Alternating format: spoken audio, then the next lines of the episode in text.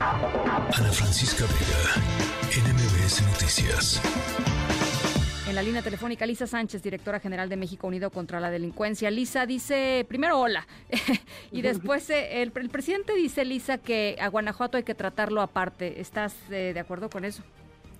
Mira, Guanajuato definitivamente es la entidad más violenta en este momento en el país y tiene una, digamos, una dinámica de violencia letal muy preocupante desde el año 2016, en donde ya se dio un salto entre 2016 y 2017 que prácticamente duplicó el número de los homicidios. En ese sentido, sin duda, es un foco rojo donde las autoridades, tanto federales como municipales y estatales, tendrían que estar hiperconcentradas en solucionar los, los, los homicidios, pero también en solucionar otro tipo de dinámicas adyacentes, como por ejemplo la desaparición e incluso la calidad de datos estadísticos, en donde Guanajuato cada año que pasa empeora, digamos, la calidad de la información que tiene sobre los homicidios. Sin embargo, sí me gustaría hacer notar que el tipo de masacres que sucedieron este fin de semana en Guanajuato, hace unos días también con el caso de los jóvenes de Celaya, no son exclusivas del Estado y se presentan con casi la misma frecuencia, si no superior, en estados también como Chihuahua y eso es algo que nos tiene que llamar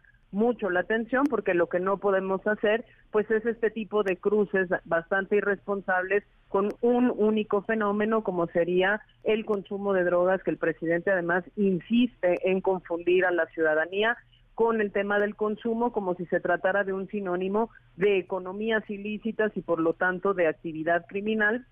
que no es lo mismo. Eh, y ahí hay que decirlo, familiares de por lo pronto de los cinco jóvenes asesinados en Celaya, eh, hace unos días, eh, pues salieron a reclamarle al propio presidente para decir, oigan, no, perdón, pero mis, mis, mis, eh, mis hijos, fue la mamá la que salió, mis hijos no estaban metidos en un tema de consumo de drogas. digamos, eso tendría que de alguna manera modificarle, es, modificarse. Es un poco como el se matan entre ellos, ¿no?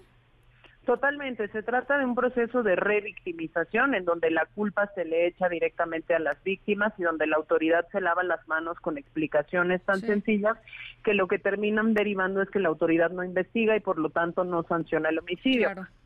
Quejarse no es llevarle la contra al presidente y creo que eso es muy importante. Quejarse significa que la autoridad tiene que investigar, y, y, llevar, digamos, hasta las últimas consecuencias de esa investigación para que tenga la capacidad de saber específicamente qué sucedió y poder hacia adelante prevenirlo si nosotros validamos que las fiscalías digan fue un tema de consumo de drogas, entonces se da carpetazo, estos homicidios no se investigan, entran a las filas del 93% de impunidad que tienen los homicidios por la no investigación de la autoridad y por lo tanto el ciclo se repite. En el caso de Guanajuato es particularmente preocupante porque hasta el año pasado, hasta digamos el 2022 registró más de 4.000 homicidios y ahorita, de acuerdo con el secretariado que siempre tiene un subregistro muy importante, está rozando los 3.000 homicidios ya, con un mes que todavía nos falta por contar independientemente de que es cierto que hay reducciones importantes en, los homicidios en el año de 2021 e incluso en 2022. Oye, fíjate, estaba escuchando, Lisa, una, uno de los testimonios que recogía nuestro corresponsal allá, Sergio Ortiz, y no, no estoy diciendo que, que sea cierto, pero estoy diciendo que eh, es muy ilustrativo de cómo se siente la gente. Eh, eh, la persona que, que fue entrevistada decía, es que esto ya es terrorismo, porque los este grupo de crimen organizado pues entró y literalmente mató sin discriminar a, estos a estos jóvenes. Y, y, es como se yo no estoy diciendo que sea terrorismo lo que estoy diciendo es así se siente la vida en algunos lugares en este país ya no Claro, lo que pasa es que justamente cuando los incentivos están puestos para que las, las personas que cometen delitos utilicen esa violencia de una manera tan cínica, tan abierta y tan impune, los actos pueden rayar ya justamente en una sensación similar a esta. Creo que sí es importante la precisión, yo sé que tú la compartes, quizás calificar estos actos como terroristas nos llevaría todavía a respuestas estatales más dañinas, justamente como validar el derecho del enemigo, que todo el mundo sea culpable hasta que de muerte, hasta que demostrase su inocencia, algo que en un país pues tan corrupto y tan adicto al castigo como México no sería deseable. Sin embargo, el tema de que insistamos muchísimo en que todos y cada uno de estos homicidios se investigue y se llegue a la sanción de los responsables sin darle carpetazo desde las fiscalías como si se tratara a ah, es un arma de fuego, por lo tanto es narcotráfico, por lo tanto las personas que fueron asesinadas estaban en malos pasos pues es justamente el incentivo que estas organizaciones utilizan para seguir asesinando gente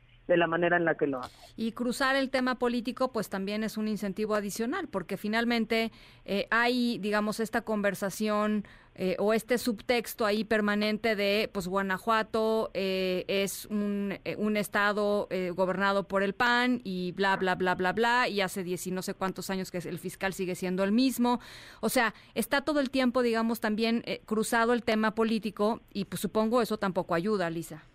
Claro que no, porque la responsabilidad es de los tres órganos de gobierno y lo que se tiene que poner es justamente el, el foco, digamos, en el actuar de las autoridades. Y vamos a poner un contraejemplo. Si fuera el caso de que la, entidad está completa y absolutamente descompuesta solo por el color y el partido que la que la ha gobernado en los últimos años, sin disculpar que la autoridad efectivamente ha visto la situación deteriorarse en los últimos años sin hacer nada para remediarlo, pues entonces no tendríamos casos de descomposición tan importantes como Zacatecas, ¿no? Que es gobernada por el partido mayoritario, que es gobernada por un hermano de, Ricardo Monreal y que se ha descompuesto mucho en este sexenio de la misma manera que se ha descompuesto Sonora, o no tendríamos exactamente los mismos reacomodos, por ejemplo, en Chihuahua o Baja California, donde también el gobierno ahora es de la mayoría y Baja California es quizás una de las entidades más violentas en tasa por 100.000 habitantes, con Tijuana, por ejemplo, siendo el municipio más violento del país. Caray, bueno, pues siempre es importante poner estas cosas en contexto. Lisa, muchas gracias por eh, siempre conversar con nosotros. Te mando un abrazo. Muchísimas gracias, Ana Francisca. Felices fiestas Igualmente, a todos. felicidades, que sea un buen año este 2024. Lisa Sánchez, directora general de México Unido contra la Delincuencia. Ana Francisca Vega, NMBS Noticias.